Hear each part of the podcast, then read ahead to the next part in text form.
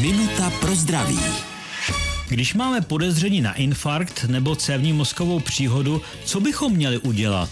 Volat záchranku. Hraje se o čas.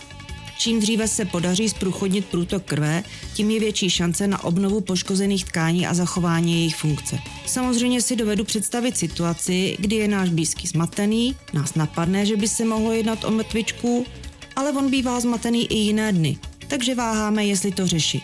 I v těchto případech je volání na záchranku dobrá možnost. Můžete problém skonzultovat. Dispečer se zeptá na projevy, kterým jste třeba nevěnovali pozornost. A konec konců vždy je lepší, kdybychom volali zbytečně, než bychom vlastní váhavostí neudělali, co jsme mohli. Minutu pro zdraví pro vás připravila doktorka Irena Zimenová. Věnujte denně minutu svému zdraví. Může vám prodloužit život o celé roky. Český rozhlas Vysočina, rádio vašeho kraje.